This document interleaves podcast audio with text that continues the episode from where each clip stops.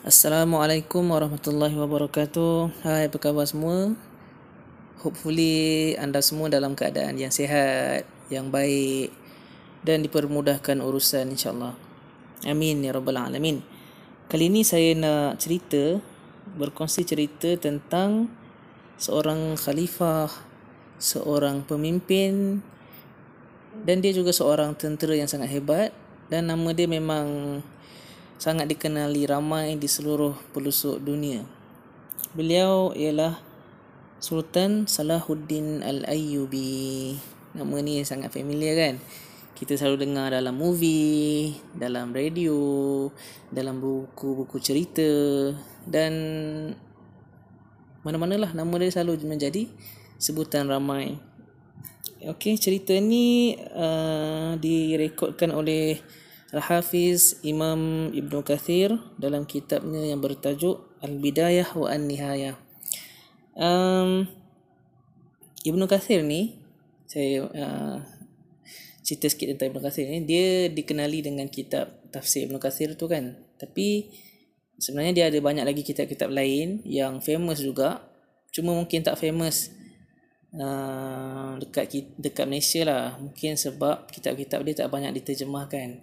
Antara kitab dia yang best bagi saya ialah kitab Al-Bidayah wa An-Nihayah ni. Dia kitab sejarah yang disusun ikut timeline daripada zaman Nabi Adam sampailah ke zaman dia. Dalam timeline history ni ada banyak lah kisah-kisah menarik kan. So antara salah satu kisahnya kisah berkaitan dengan Sultan Salahuddin Al-Ayyubi ni dia ada banyak uh, Sultan Salahuddin Ayyubi ni banyak kisah kan. Tapi kisah yang saya nak ceritakan ni mungkin agak jarang dicerita jarang kita dengar uh, kisah yang lain daripada kisah perang itu kan. Biasa kan dia dikenali dengan kisah perang salib tu yang uh, menakluk kota Baitul Maqdis tu kan. Kisah ni kisah yang lain sikit. Okey, kisah ni tentang um, seorang wanita daripada bangsa Eropah, orang Kristian dan juga Sultan Salahuddin Al-Ayyubi. Okey, um, ketika itu latar, latar belakang kisah ni dia waktu tu orang Kristian ni dia duduk di luar kota orang Muslim. So dia orang duduk dalam satu perkampungan kecil lah, satu kelompok kecil. Uh, kita kena uh, faham bahawa zaman dulu orang Eropah ni sedikit mundur ataupun kita boleh katakan mundur lah. Dia tak maju dia tak maju dan tak well developed macam sekarang ni kan? Um, ketika tamadun ataupun uh, orang Islam berada di puncak orang Eropah ni sedikit mundur lah. Dia masih lagi terikat dengan uh, ada uh, aktiviti-aktiviti jahiliah. So pembangunan dia orang pun tak maju macam sekarang dan sebagainya lah. Kita tahu benda tu kalau kita tengok balik sejarah kan. So um, ketika Sultan Salahuddin Al-Ayyubi dah menjadi khalifah pemerintah um, orang Eropah ni dia duduk di luar kota orang-orang Islam. Okay, satu hari uh, perkemahan ataupun kampung orang-orang Kristian ni kena rompak, perompak datang. Macam biasalah geng-geng perompak ni zaman dulu datang berjemaah kan. Bukan ah, orang Islam je semayang berjemaah. Merompak pun berjemaah kan. Sekarang ni je merompak seorang dua kan. Dulu merompak dibawa satu batalion kan. Satu satu geng lah dalam 10 orang 20 orang. Macam tu merompak ramai-ramai kan. Dia jenis rompak dia tak ada rompak rumah-rumah ni. Rompak satu kampung tu kan. Ha, macam tu. So uh, perkampungan ataupun perkemahan bangsa Eropah ni kena rompak And then ramailah um, orang-orang ditangkap, uh, barang-barang dirampas, barang kemas, lepas tu emas yang ada, intan bilion semua lah kena curi. And then salah satu benda yang diambil ialah seorang bayi yang baru berusia 3 bulan. Kita kena imagine dulu um, dia orang ni kalau merompak kan dia bukan setakat ambil barang je. Dia tangkap orang sekali. Especially orang-orang muda lelaki yang umur belasan tahun sampailah yang dewasa untuk dijadikan hamba ataupun untuk dijadikan um, perompak macam dia orang juga kan dipaksa merompak. So dia orang kena bawa dia orang kena culik dan dia dia macam ada dia jadikan kuli jadi hamba dijual macam tu ataupun dijadikan salah uh, salah seorang geng dia orang lah geng merompak. Dipaksa merompak juga. Dipisah dipisahkanlah senang cerita daripada family daripada perkampungan masing-masing. Dan juga yang diculik ialah bayi. Ha, dulu zaman dulu kan nak tengok nak tunjuk kejam tak kejamnya perompak zaman dulu. Dengan bayi pun dia ambil sekali dia angkut sekali kan. Bayi untuk dijual. Nak bunuh kan benda senang cerita benda selagi boleh buat duit ambil sampai bayi pun dia ambil sekali kan bayangkan kejam tak kejamnya perompak zaman dulu so um, sedihlah perempuan ni perempuan muda ni yang baru dapat anak Anak pula baru usia 3 bulan, tengah menyusu lagi kan. Cakap pun tak pandai lagi. So kita bayanglah kan kalau kita ada anak, especially orang perempuan dan baru dapat anak kan, tengah happy, tengah menyusu, tengah bermanja-manja dengan baby. So baby tu baru umur 3 bulan kan. Kena culik. Siapa tak sedih kan? Kemudian uh, ibu si bayi ni tadi berjumpalah dengan ketua kampungnya sedang cerita ketua kampung lah kan dia jumpa ketua kampung dia pun mengadu menangis mengadu tak tolong kan tolonglah uh, ambilkan balik anak aku kan. Macam itulah lebih kurang. Dia mengadu kepada ketua Kristian orang sayangnya ketua dia orang pun tak mampu nak tolong. Ah nampak? Ada leader pun tak boleh pakai. Tapi kita tak boleh nak, nak salahkan leader jugalah. Sebab kita kena faham macam saya cakap tadi.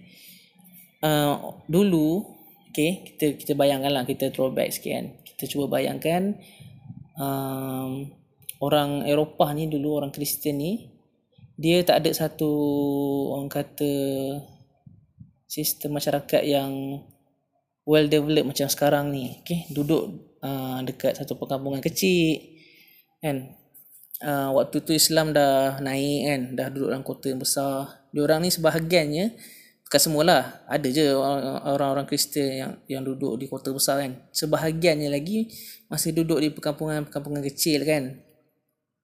Lepas tu diorang ni tak ada pembela ataupun tak ada penjaga. Sebab macam saya cakap tadi bila uh, sekali kena rompak kan orang-orang lelaki yang kuat-kuat yang boleh uh, para suami kan para suami ataupun orang yang boleh jaga dia orang jadi pengawal kan pengawal keselamatan. Semuanya kena culik semuanya kena jadi hamba kena bawa lari kan. So yang tinggal orang-orang tua perempuan-perempuan tua anak-anak kecil. So yang tinggal semua uh, golongan-golongan yang lemah kan. So kat sini kita faham mungkin leader orang leader orang Kristian Kristian tu tadi bukan tak nak tolong. Tapi sebab yang tinggalnya orang-orang yang lemah je kan. Kalau dia orang pergi nak serang balik perompak tu silap-silap mati kata kan. Bayi tak dapat dia orang pun mati kan. So kat sini kita faham lah yang mereka ni dulu orang-orang Kristian ni sebahagiannya termasuk dalam kalangan orang-orang yang lemah. Kesian kan?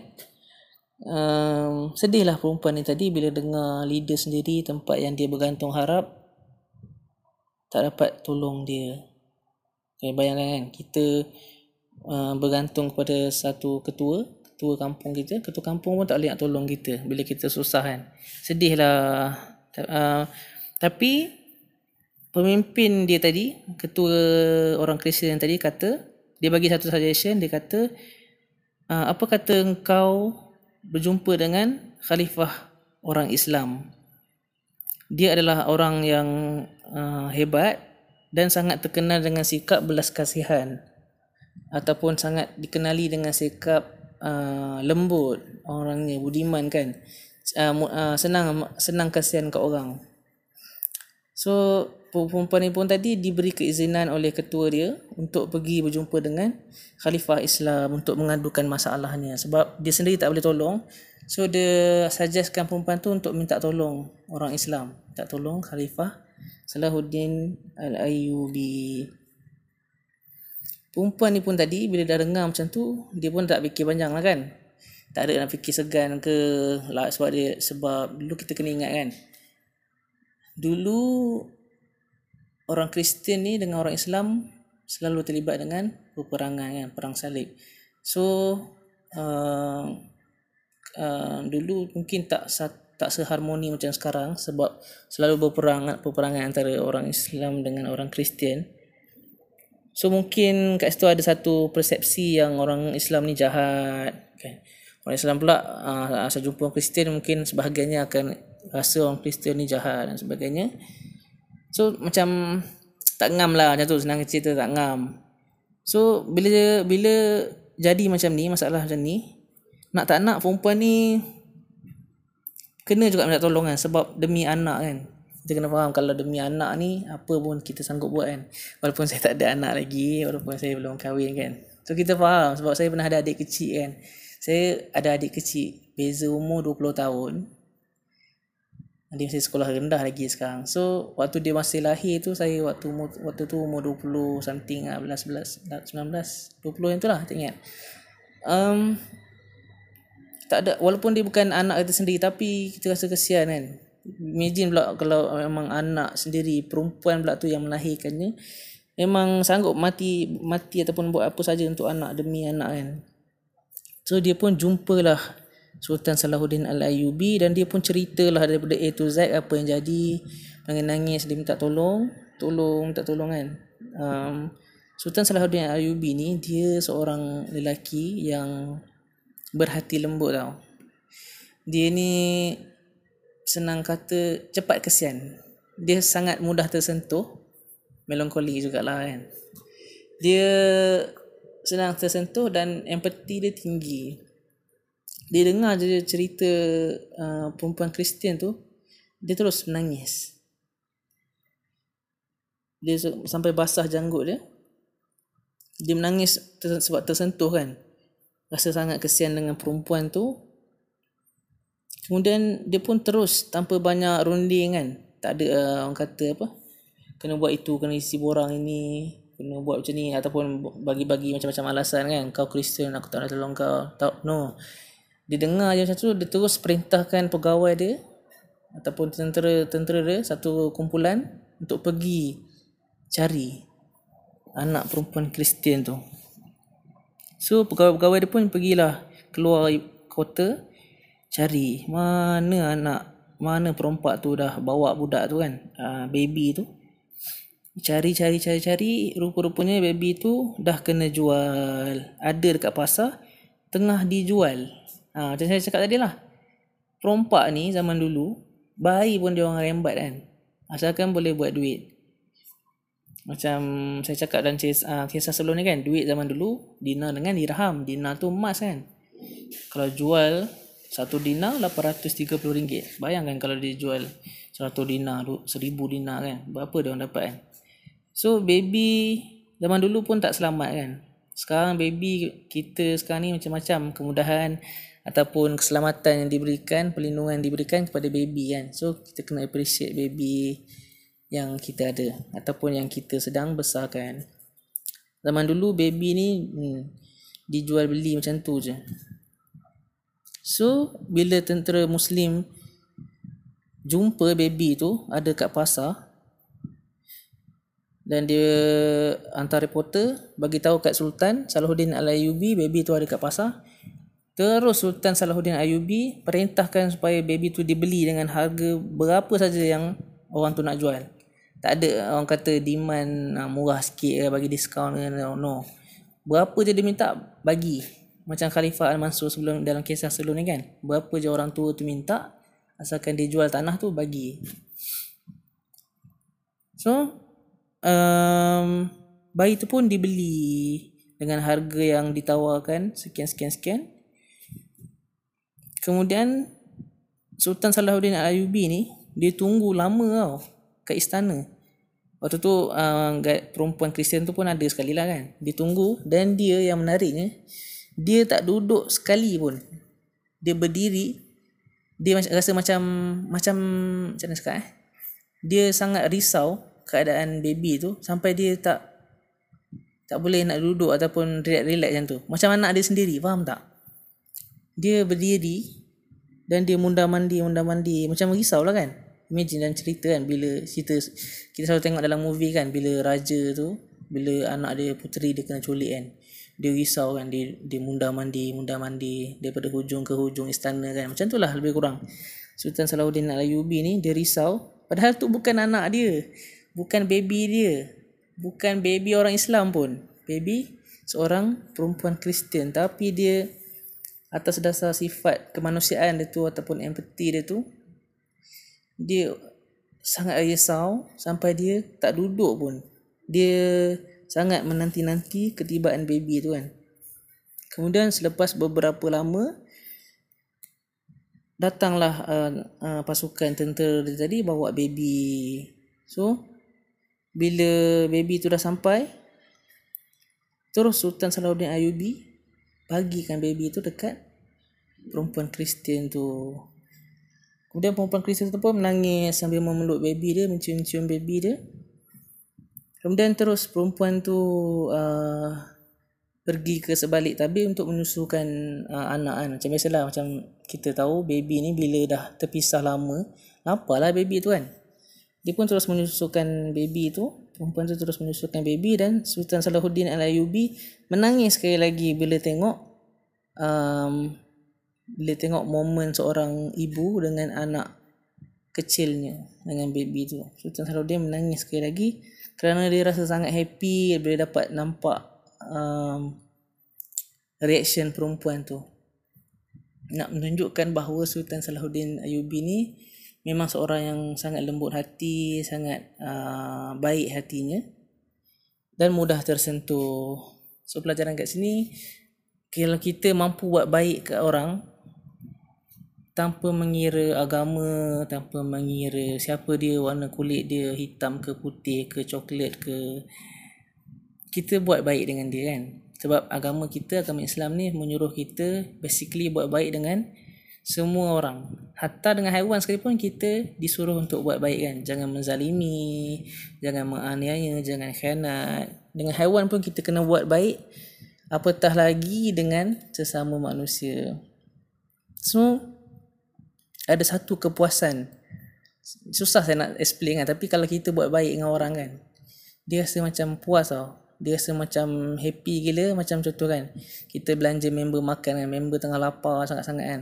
Sehari tak makan sebab tak ada duit contohnya. So bila kita makan kita belanja dia makan kita makan sekalian itu kita belanja dia makan kita tengok muka dia tu berubah kan. Bila dia happy dah kenyang dapat makan kita pun secara tak langsung jadi happy tau Padahal kita tak buat benda besar pun kan.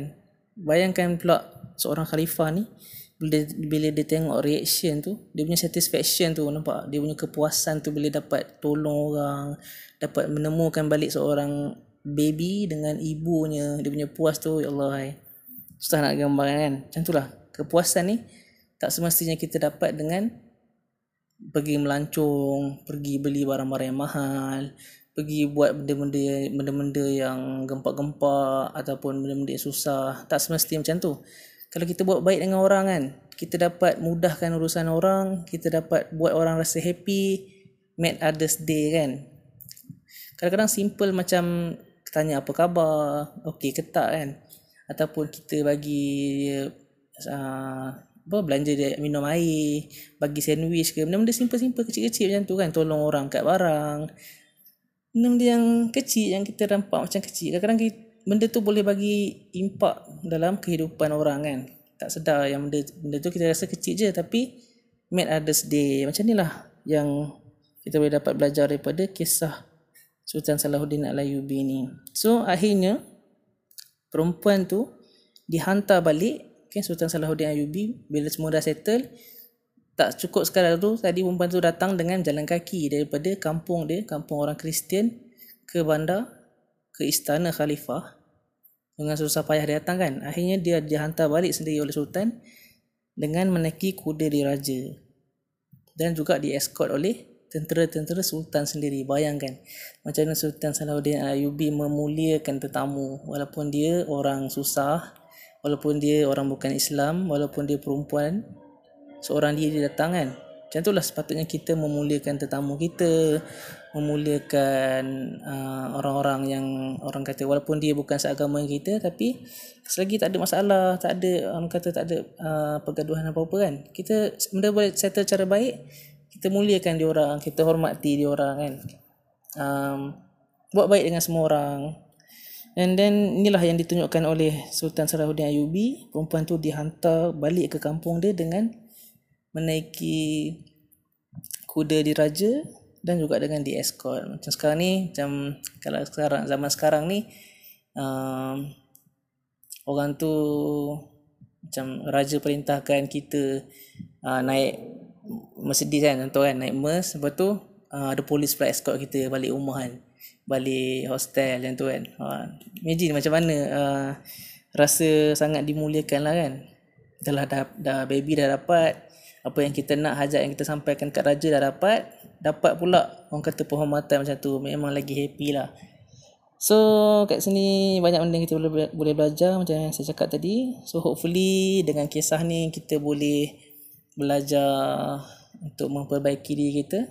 Okay? Macam saya cakap tadi tak semestinya kita buat benda-benda yang besar. Sekecil-kecil kebaikan tu pun ada impactnya kepada kehidupan kita sendiri dan juga orang lain. Wallahu alam bisawab Semoga bermanfaat. Terima kasih sebab uh, sudi mendengar dan menyokong saya. Macam biasa doakan saya dan terus uh, beri sokongan. Okay? InsyaAllah. Terima kasih banyak-banyak. Assalamualaikum warahmatullahi wabarakatuh. Bye.